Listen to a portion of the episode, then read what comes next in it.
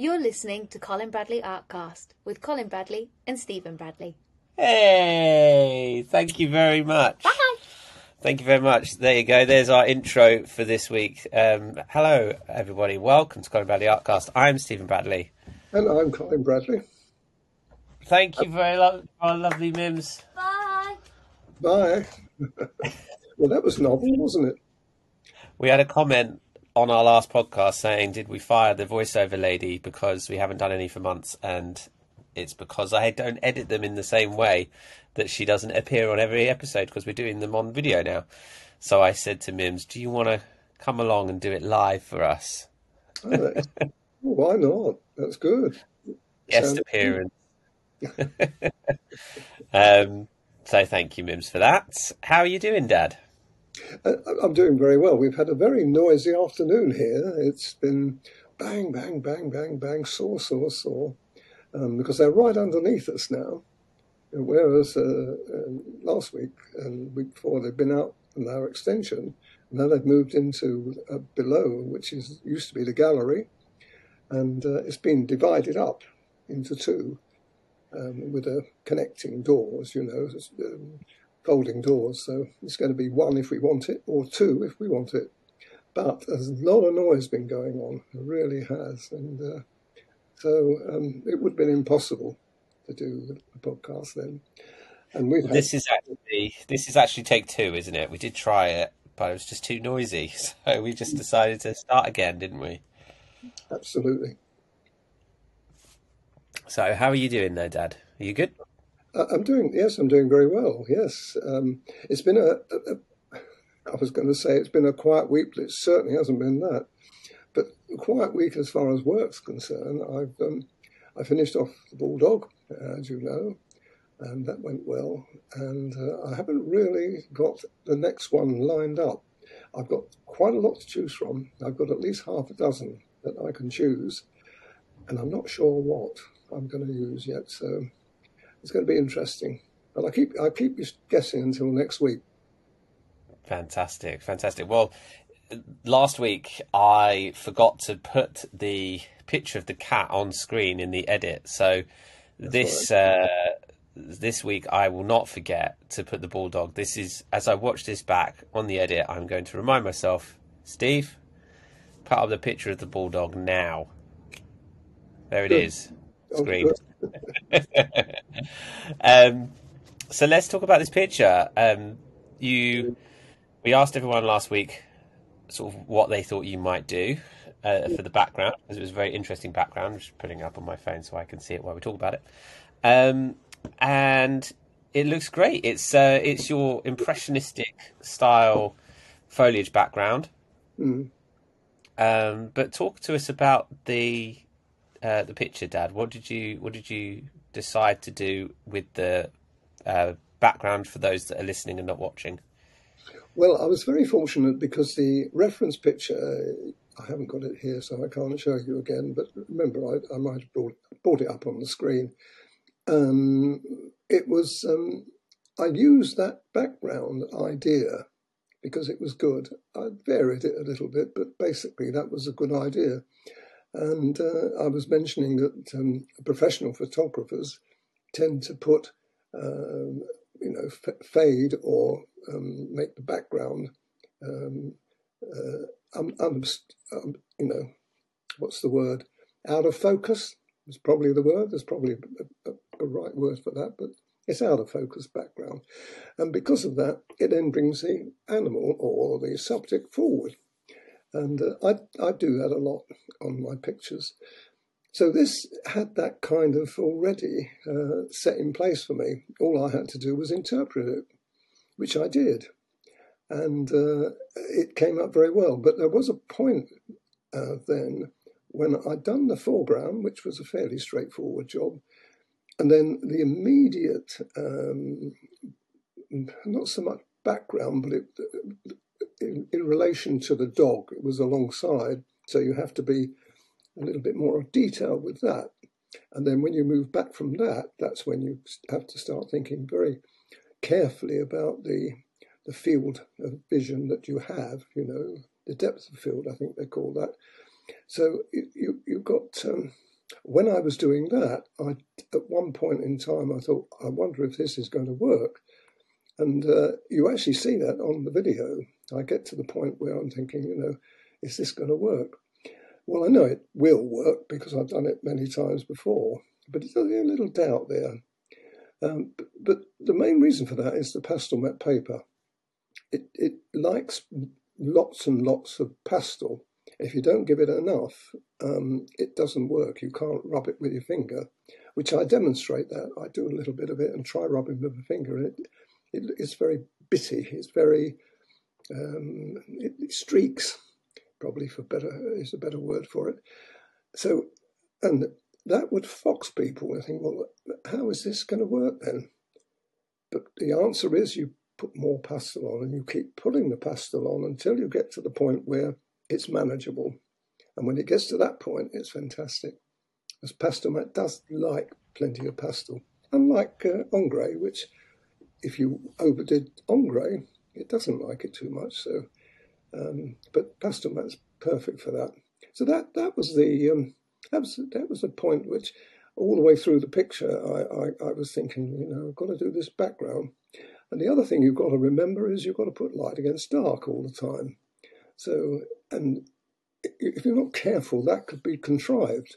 You know, you've got a dark here. Well, what do you put against a dark here? You can't put a dark tree against it, so or foliage.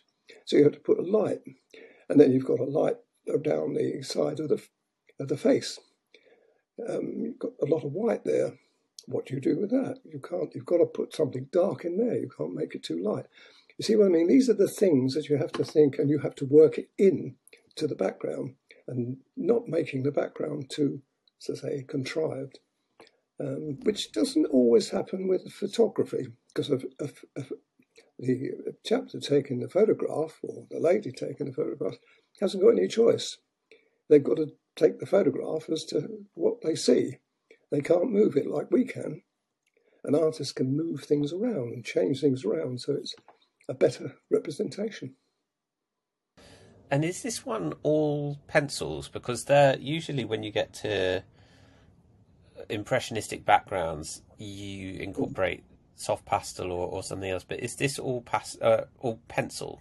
Yes, I do, and that's a good point. Actually, I did have a, uh, I did get to a point there where I was thinking maybe I shall bring the soft pastels in, but recently I haven't done that. I've used the pencils mainly because the Pastelmat paper um, will take more um, levels, more, um, you know, um, what do you call it?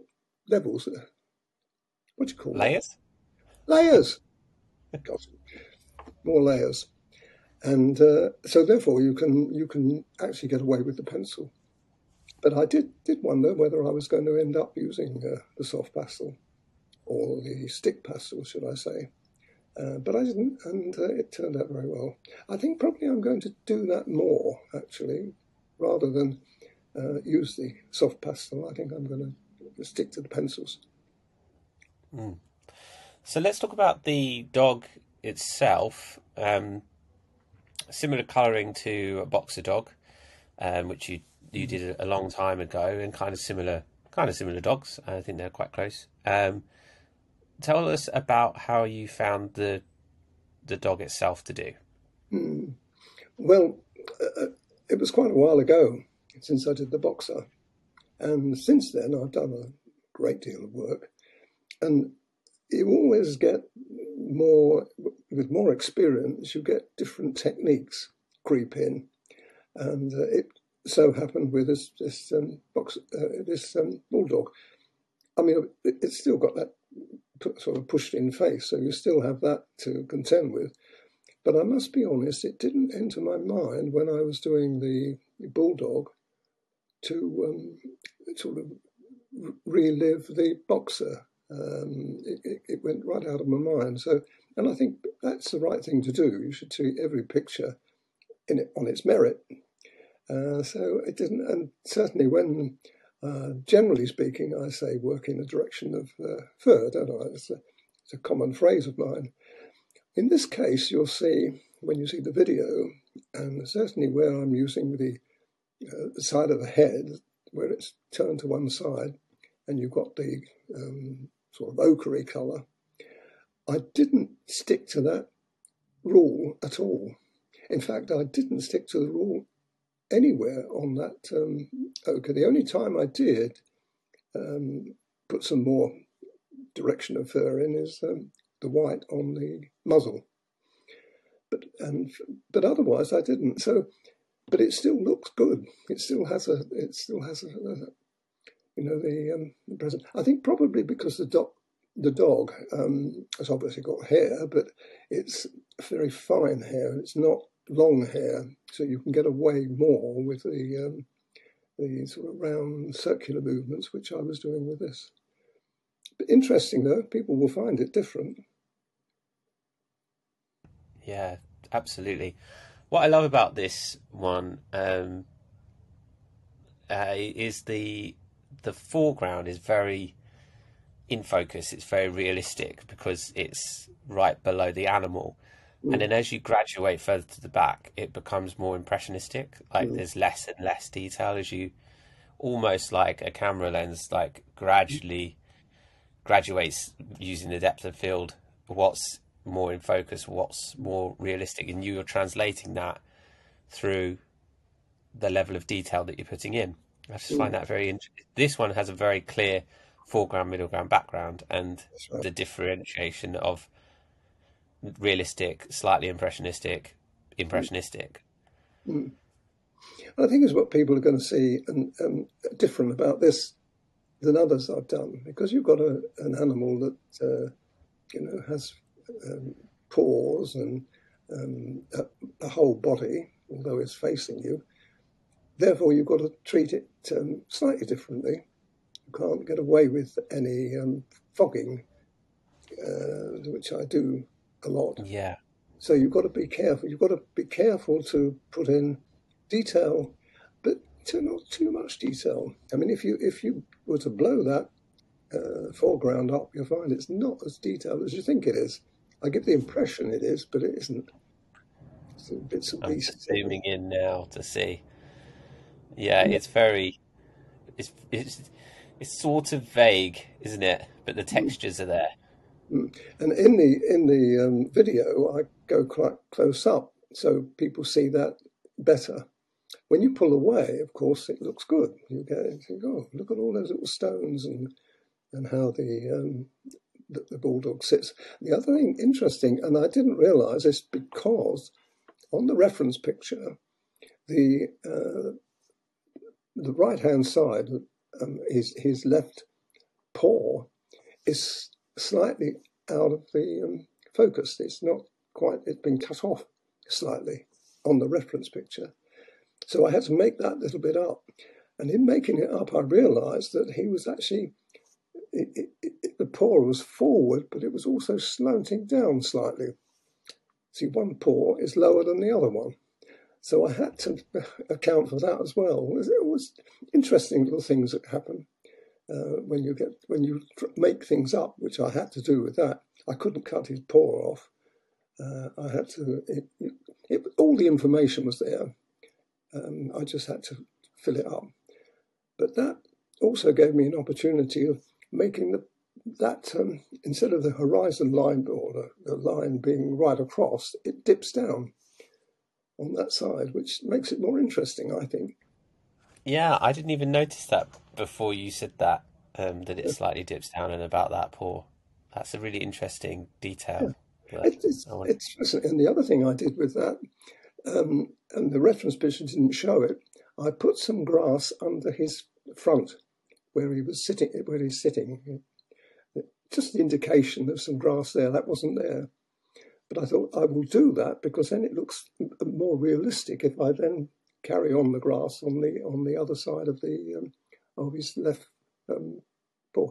You see, these are little tiny things you have to think about when you're doing something like this to, to make it representative and also very attractive, which I think that is an attractive picture.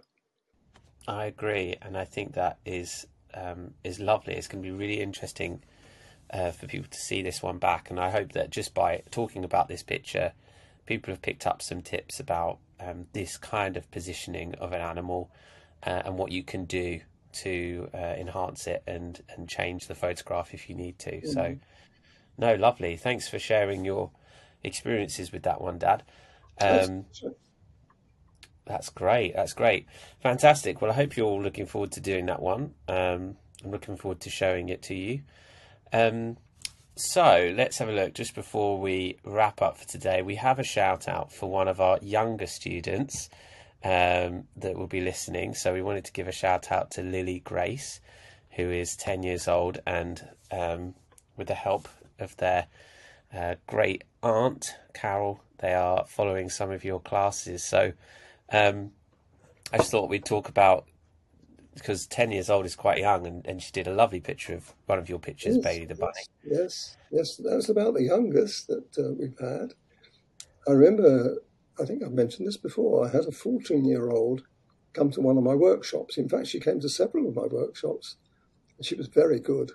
And uh, she advanced in the time that I saw her. Uh, I suppose it would have been about 18 months, something like that. In different workshops, I saw her.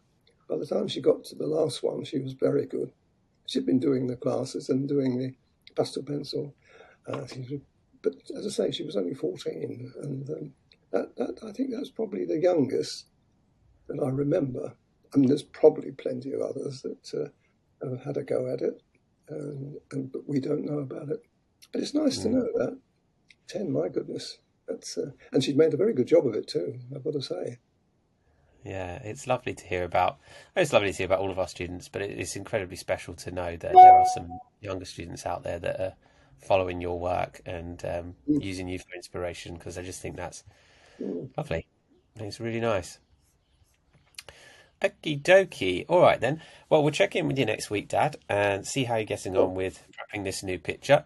Um, if you have anything that you want us to talk about, uh, if you'd like a shout out, then please just let us know. Get in touch with us. Uh, you can get in touch with us by commenting on this video or sending us an email or visiting our website. Just go to colinbradleyart.com and you'll see many ways in which you can get in touch with us. Um, I'm not going to call Mims back for oh, an outro. quite annoyed. Listening to? But we will wrap it up there for this week. So thank you everyone for listening. I'm Stephen Bradley. And I'm Colin Bradley. Enjoy your Enjoy week. your